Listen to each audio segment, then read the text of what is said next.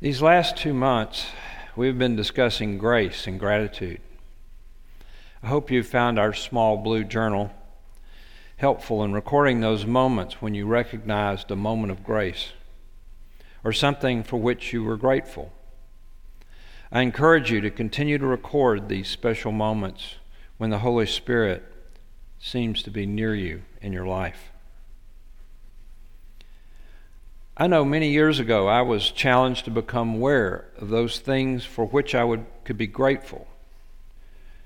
Some of us may have grown up with suggestions from parents, from friends, Sunday school teachers, and others encouraging us to take a pause now and then to reflect on those things in our life for which we could be grateful.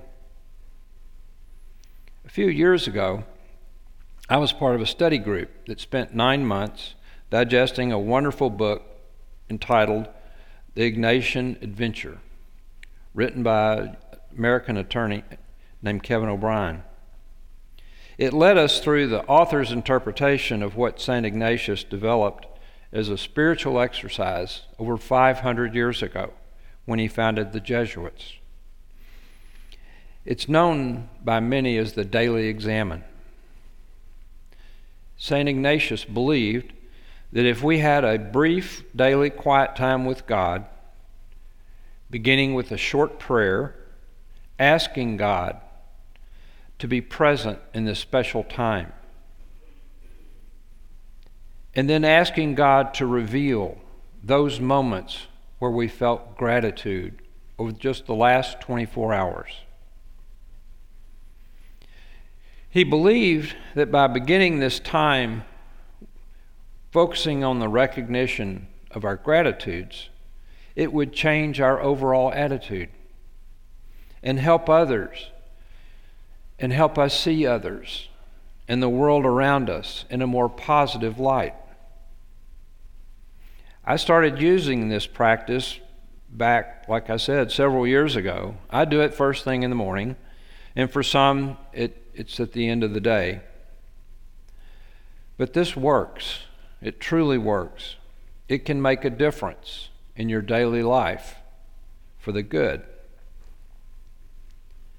In our reading from 2 Timothy, we're encouraged to proclaim the message of salvation and everlasting life taught to us by Jesus and his disciples, being persistent and disciplined. Yet, with utmost respect for those we are teaching. This is about patience. The reading continues For the time is coming when people will not put up with sound doctrine, but have itching ears. For some reason, that phrase, itching ears, kind of hit a chord with me because I think I occasionally suffer from that affliction. And as, the, as he says in the reading, they will accumulate for themselves teachers to suit their own desires and will turn away from listening to the truth and wander away to myths. Actually, we've seen this tendency of what I call human nature from the times before Christ in the stories of the people of the Old Testament. And we see it even through this day. And like I said, I imagine all of us have experienced this personally to some level. I think of it as shopping for a position that will support what I desire or what I want at the time.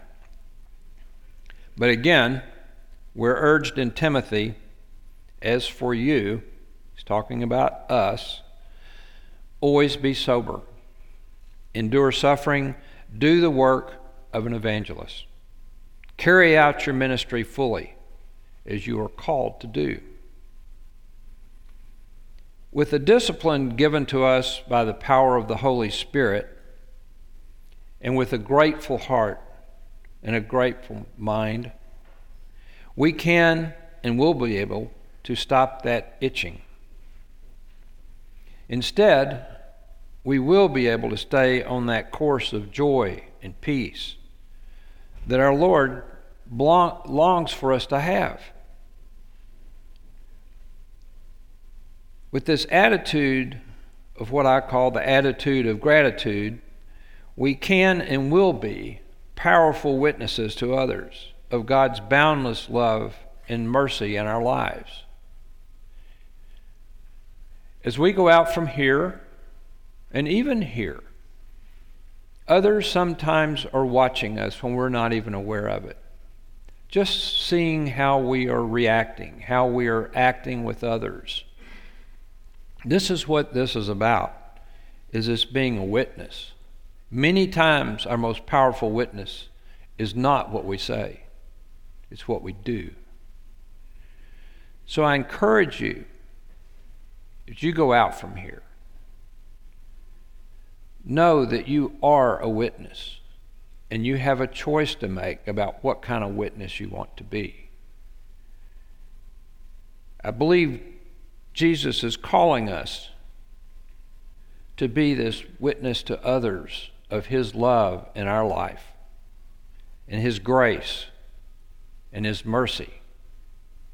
And when people see that in us, they only naturally are attracted to that. And that is what our church is about. That is how I believe our church will grow and prosper, is if we are all aware of and, and, and responsible for our actions, because that's what people are looking for. And with that attitude of gratitude, if you'll try this for as we have the booklets and the second half of those blue booklets, I think y'all already know is gratitude section. Start entering. It doesn't matter, one or two things. But if you just start having an awareness about that, I promise you, your life will be better. Amen.